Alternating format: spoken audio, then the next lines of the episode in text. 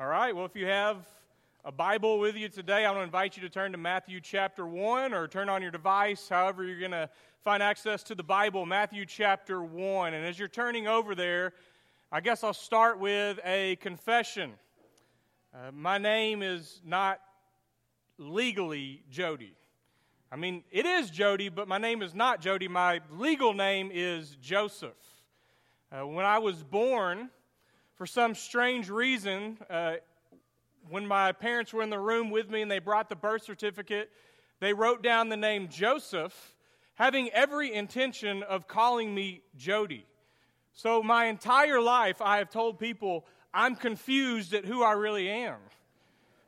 Legally, my name is Joseph. When I go to the doctor's office, they call out Joseph on my driver's license, on my passport. It's Joseph, but that's, that's not who I am. I don't identify as Joseph, and just because I'm telling you this doesn't give you permission to start calling me Joseph because I probably won't answer to it. I know myself as Jody, that's my identity, but legally my name is Joseph, and I would change it if I could. I probably can, but that sounds like a big headache to go through all the legal steps, so I just I don't do it. So what's in a name? You know, what's your name? What does your name mean? What does it represent? I want to just try a little practice to make sure that everyone knows their name today. So, on the count of three, will you just say your name out loud with me? Let's try this. One, two, three. Good job. Evelyn, I heard that one. That's good. Okay, most of you know your name. Some of you are still thinking about that. And if, I can't help you with it if you don't remember your own name. A lot of names are represented in this room right now.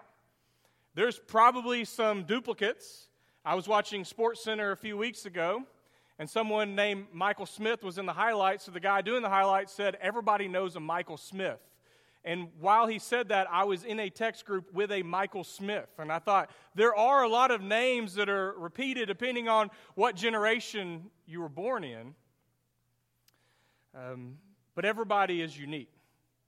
Everybody, you have your own name, and your own name comes with a story. And in the Gospel of Matthew, in Matthew chapter 1, Matthew starts with, if you just scanned over Matthew chapter 1, verse 1 through 17, it's just a bunch of names.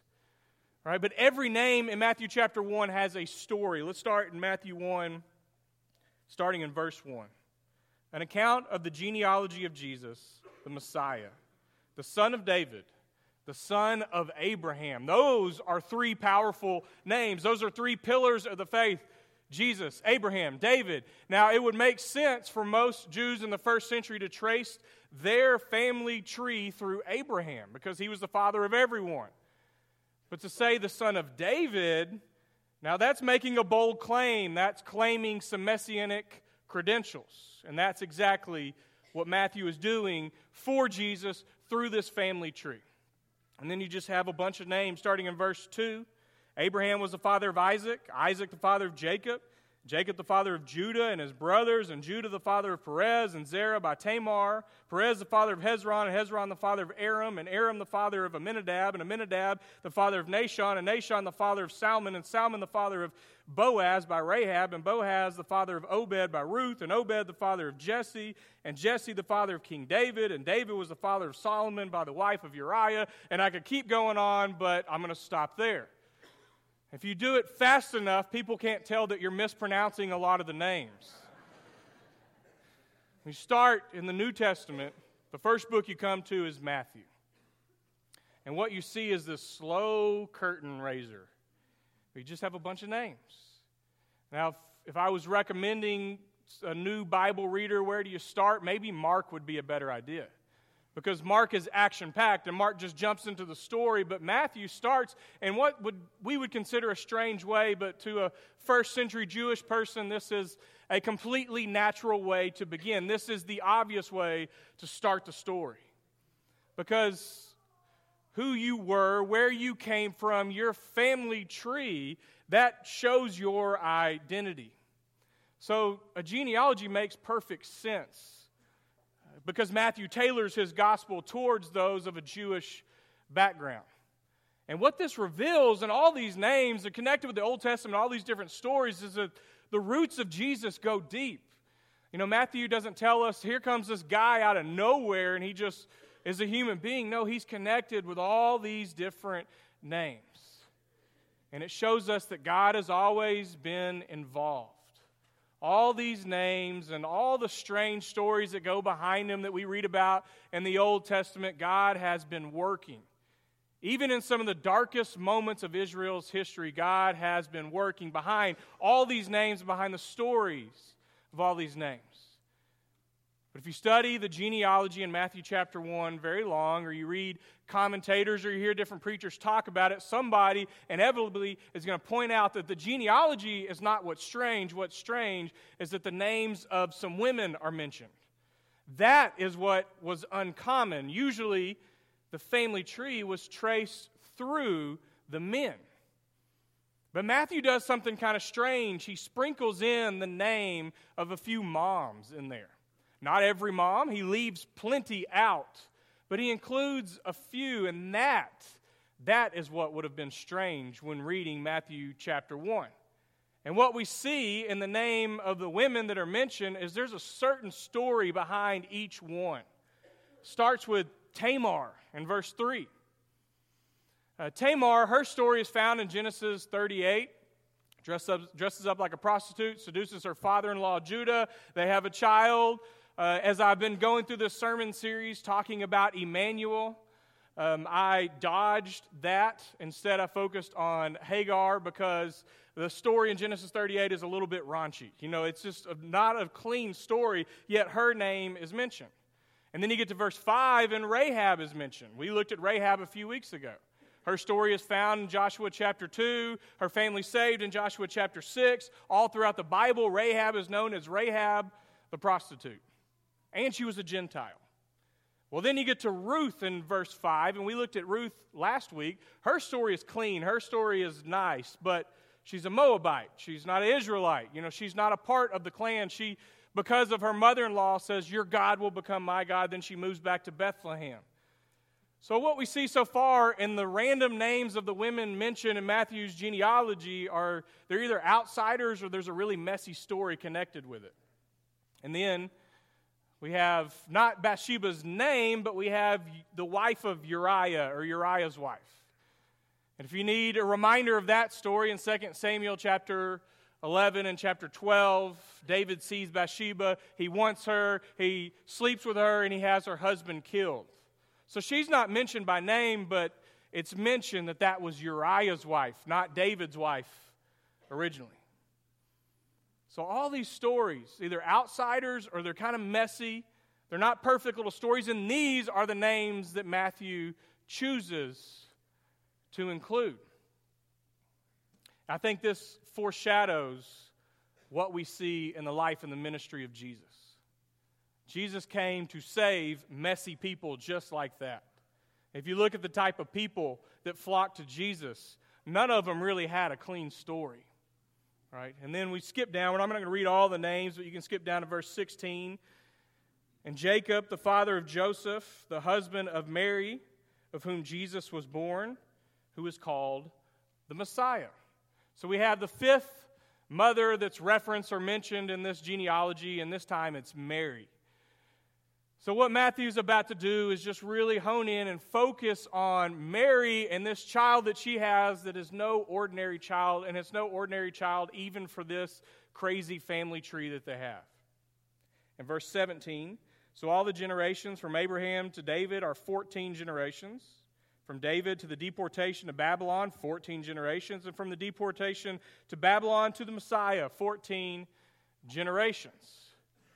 You know, this was when Matthew wrote the gospel in the first century. You could go to the temple and you could find official records, but for the most part, this was before the printing press, this was before they had books. So the way to know your genealogy was to memorize it.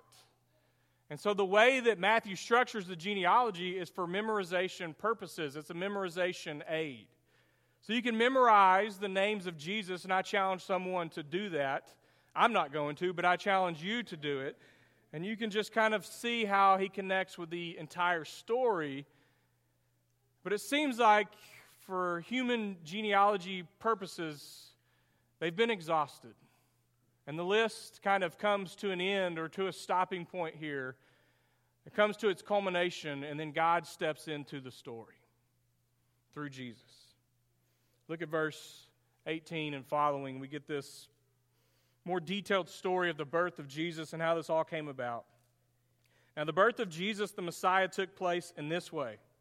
When his mother Mary had been engaged to Joseph, but before they lived together, she was found to be with child from the Holy Spirit. What he's trying to tell you is she's pregnant and it's not Joseph's. They're married. That was a very important thing in the Jewish culture. Uh, they're engaged, but they're not married yet.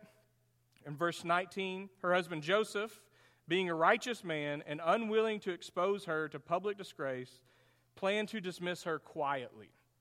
Uh, we're told he's a righteous man. The, the background, the root word for this is this Hebrew word, sadiq. That means that Joseph, probably being a poor man, was still a devout Jew. He observed the Torah and obeyed all the commands. He supported the local synagogue. He went to all the religious festivals and feasts and you know, he did all the right things, observed the food laws. You know, he was a righteous man. And legally, because Mary was his fiance, he could take her to court and lay down the law on her. Instead, because he's a good guy, he's going to divorce her quietly or dismiss her quietly. And I imagine that was probably painful for Joseph, probably confused at why this is happening to him, but he wants to do the right thing here. But then in verse 20, God interrupts his life. But just when he had resolved to do this, an angel of the Lord appeared to him in a dream and said, Joseph, son of David, connecting him more with that genealogy. Do not be afraid to take Mary as your wife, for the child conceived in her is from the Holy Spirit. Now, this is in a dream. God often biblically will communicate to people through dreams and visions. But even in a dream, I would probably be thinking, what? What does Joseph know about the Holy Spirit? You know, this is before Acts chapter 2. We, we as Christians know a little bit more about the Holy Spirit from Acts chapter 2 and beyond, but what does Joseph know about the Holy Spirit? He knows the Spirit of God hovered over the waters in creation. He knows the Spirit of God would come and go on people, but the Spirit of God now is working in ways the world has never seen. Your fiance who's pregnant, don't divorce her because she's pregnant through the Holy Spirit. And then in verse 21, she will bear a son, and you're to name him Jesus for he will save his people from their sins. Uh, naming a child is a big deal. If you have children, you probably know that. Their name goes with them for the rest of their life, their name becomes a part of their identity. When my oldest child, Addie, was born, we named her Addie because that's the only name that we could agree on. Anybody else have that same problem? Now, I don't even know what Addie means, but we had a big list of names and we went through it. She would say no, I would say no. Most of the time, a name that was offered, if, it, if I knew somebody from the past, I'd be like, no, I can't think of my child being named that. And so we just went through this huge list for months, and finally we just agreed on Addie. Now, I'm glad her name is Addie. She's kind of lived that, and that becomes a part of who she is, but that's how we made that decision. We named my son Christian because when he found out he was a boy, we had a feeling he might be a little bit wild, so we thought we'd get a head start and go ahead and name him Christian. but his middle name is Mordecai, which is a weird name. And if somebody's in this room right now named Mordecai, no offense, but it is a strange name. Uh, Mordecai in Hebrew means warrior. So when we first found out we were having a boy, you know, everybody always says, What are you going to name him? What are you going to name him? So, as a joke, I would say Mordecai because it means warrior. Well, my daughter was three years old at the time. So she started telling everybody her brother's name was Mordecai. Everybody at church, when we would go to a store, when we would go to the doctor's office, what's your brother's name? Mordecai. So she believed that was going to be his name. So when my son was born, I said, let's m- at least keep Mordecai and put that as his middle name. So now, for the rest of his life, when we're dead and gone, he's going to have to explain to people why he has the middle name Mordecai. But naming a child, it's a big deal. You know, it's their identity, it goes with them for the rest of their life. And in verse 21, the angel says to Joseph, Name him Jesus. And I don't think he says, Name him Jesus, because here's a name that you and Mary can agree on Jesus in Hebrew is Joshua or Yeshua, and it would have been a popular boy's name at the time. But I don't think that's the reason. Well, here's a, a common name. Name him this. He says in verse 21 Name him Jesus, because he will save his people from their sins. The name Jesus means the Lord saves, or Yahweh saves. He's named Jesus because of his purpose, because of the reason why he's coming in the first place, and that's to save all of humanity. Jesus will live into his purpose. He's not going to have to go to the courthouse later on in life and try to change his name. No, he is named this because that symbolizes what he came to do. Max Lucado is a pretty well known Christian author and speaker, and I'm sure he's written this in some of his books, but I heard him say it in a sermon recently. But he talked about the depth of Jesus' name and what he came to do, and kind of gave three points to help understand it. He said, The believer, the follower of Jesus, is saved from the guilt of sin. It doesn't mean that we'll never feel guilty about what we do. But we don't have to eternally live with guilt because we can't save ourselves, so the blood of Jesus saves us from the guilt of sin. And the believer is being saved from the problem of sin. So you think about discipleship. You know, at our church here, we place a, a high emphasis on discipleship, on following Jesus, on maturing disciples, because in this life, we don't have to live it in the gutter. You know, we don't have to live in habitual sin. But because of Jesus, because of following him in discipleship, we're being saved from the problem of sin. And we will be saved from the punishment of sin. Because he's born as a child, and as we've already talked about this morning, and some of the words have been spoken, he didn't stay as a child. He grew up and became a man and died on a cross and stepped in our place.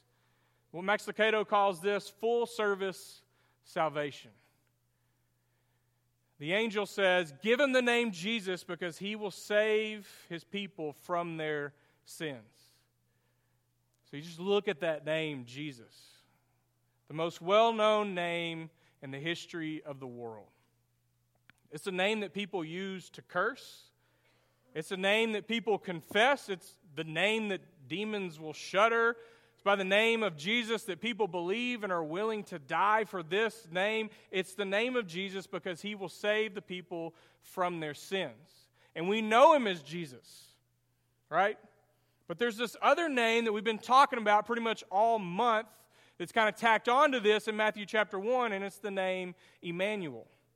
So in Matthew 1, verse 22, all this took place to fulfill what had been spoken by the Lord through the prophet. If you read all of Matthew's gospel, because he's focused on uh, more of a Jewish audience, you know, he's fulfilling all these Old Testament prophecies, and he uses this word quite often. So here he quotes Isaiah chapter 7, verse 14 Look, the virgin shall conceive and bear a son, and they will name him Emmanuel, which means God with us, or God is with us, as Leonard read this morning. So they never called him Emmanuel. We don't really call him Emmanuel, but this name, Emmanuel, coming from the prophet Isaiah, really represents what's happening. The culmination of the genealogy, and now God steps into the story. God with us. We're not alone. We've looked at this sermon series at some of the names of the genealogy and how God was with us before the birth of Jesus, and now, in the fullest sense, God comes to be with us. God steps into the story. Back in 2011, when Jessica and I were living in Africa, I've mentioned in different stories before that we would have to leave every three months to renew our visa in the country we were in. So all the missionaries said, if you got to leave, you might as well go to Zanzibar. Anybody ever heard of Zanzibar? It's this little island off the coast of Tanzania, Eastern Africa. So we thought, why not? Beautiful place. We got to leave. We got to come back. We'll stay in Africa. So we went and we paid the money for the flight and for the trip. And then we found out afterwards that Jessica was pregnant. And in her first trimester, she was very sick. But the trip the time for the trip came, and I thought, well, we're still going on this because we paid for it. She can just kind of tough it out. So we flew Rwandan Air, which is a very shady airline. We flew into an airport in Dar es Salaam, Tanzania. We got a cab, which was even shadier. Then we got on a plane that looked like this, which was even scarier. And we flew over part of the ocean to Zanzibar. We landed, and the excitement is starting to build. This is a beautiful place. People come from all over the world to go to this island. We get out, we get a cab, and apparently there's no rules or laws there, so this guy's going like 120 miles per hour to take us to our resort. It's a heavily Islamic part of the world, so there's a mosque on every corner, and it was like afternoon prayer, so all these men were in the mosque praying, and I'm just seeing mosque after mosque, and I look over at Jessica and was we're she just looks like she's about to vomit. And this is how we're starting the trip. So we get there, we get to our room, we walk down the sidewalk, and I'm not exaggerating, this was our view. We're at the Indian Ocean, this beautiful place, and we spent four days there. And I spent a lot of it alone. And one night I was had my feet in the water and I was just looking out over everything. Jessica was in the room sick. She just wasn't feeling up to being out there. And I was looking out over everything, the sun setting, and I'm like, this is beautiful. This is like a postcard. This is what people travel to see, and yet I still feel a little bit empty.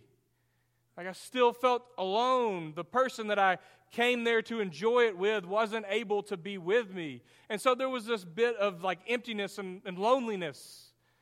Like you can travel to some of the greatest destinations in the world, or you can make the most money in all the world, have all the possessions you could possibly think of, but there's still a chance that you might feel alone. You might feel lonely. And I know at this time of year it's exciting because it's Christmas, but there's still plenty of people that do feel alone. For whatever reason, maybe you're struggling in your marriage or with your children, or maybe uh, you're frustrated with being single, or maybe you've, you're widowed and you're missing someone at this time of year. I know that there's a lot of people who are hurting right now that are in this audience. But this message God with us is God's way of going out of His way to communicate to us you're not alone. We're not alone. Because of Jesus, He experienced what it was like to be born, to grow up, to experience pain, to experience family difficulty. And Jesus Himself experienced isolation and being alone on the cross. So God knows what it's like. And he goes out of his way to say, You're not alone. He steps into the story. And at the end of his life, after Jesus dies on a cross, buried in a tomb, raised on the third day, given his final commission to his disciples at the end of the book of Matthew, he says, All authority on heaven and earth has been given to me. And you've heard this before. Therefore, go and make disciples of all nations, baptizing them in the name of the Father, Son, and Holy Spirit, teaching them to obey everything that I've commanded you. But then Matthew ends his gospel with these words of Jesus And I am with you always, to the very end of the age.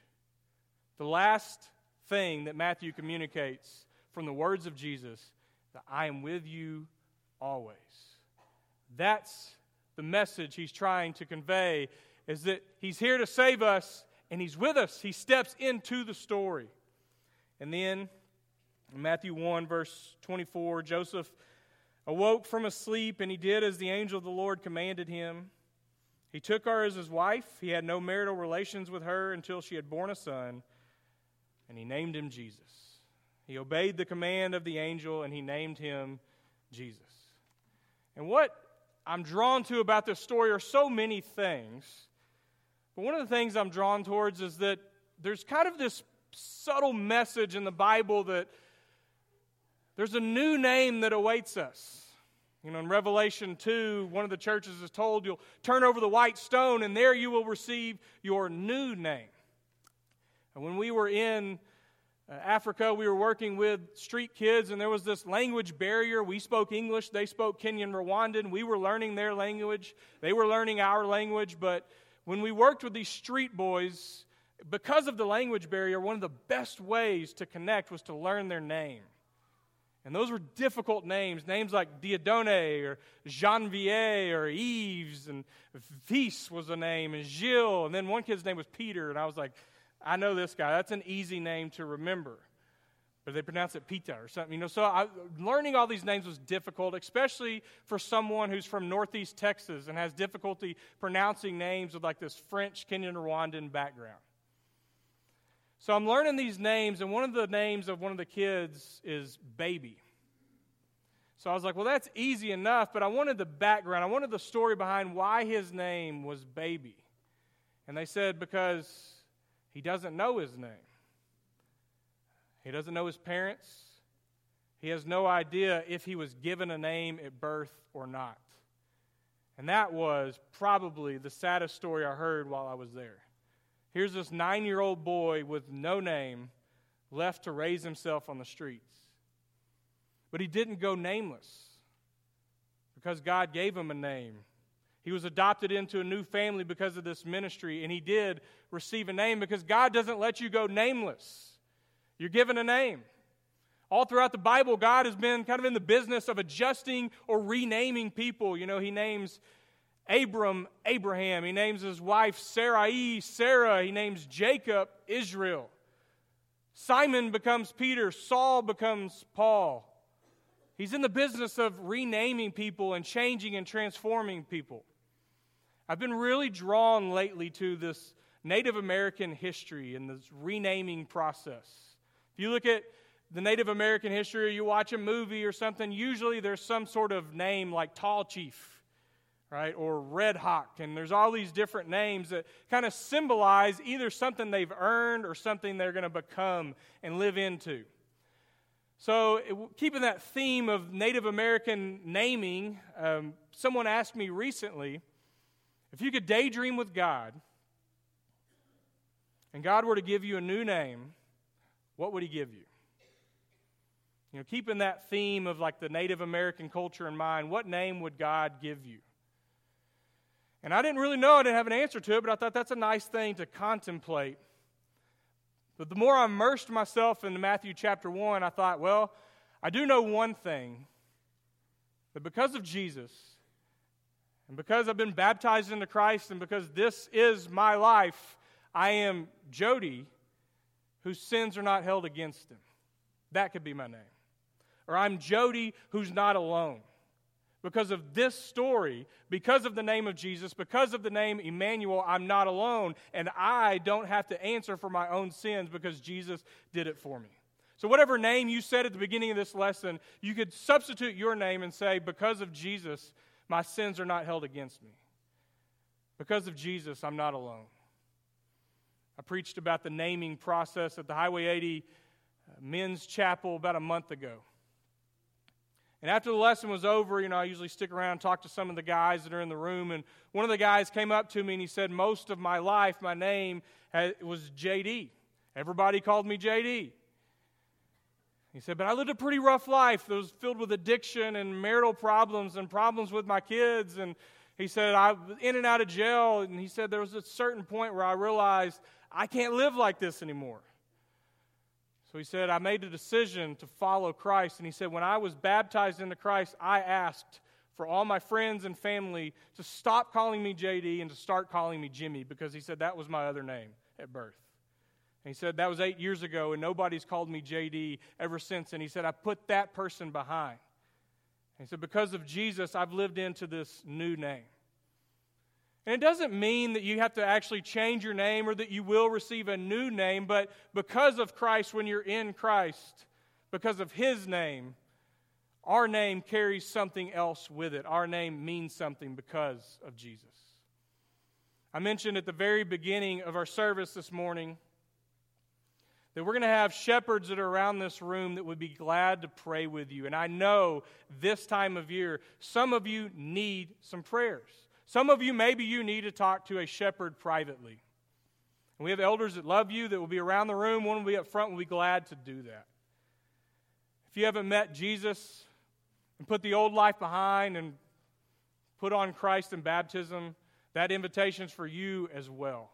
If you need anything, I want to invite you to stand back up and respond during this time.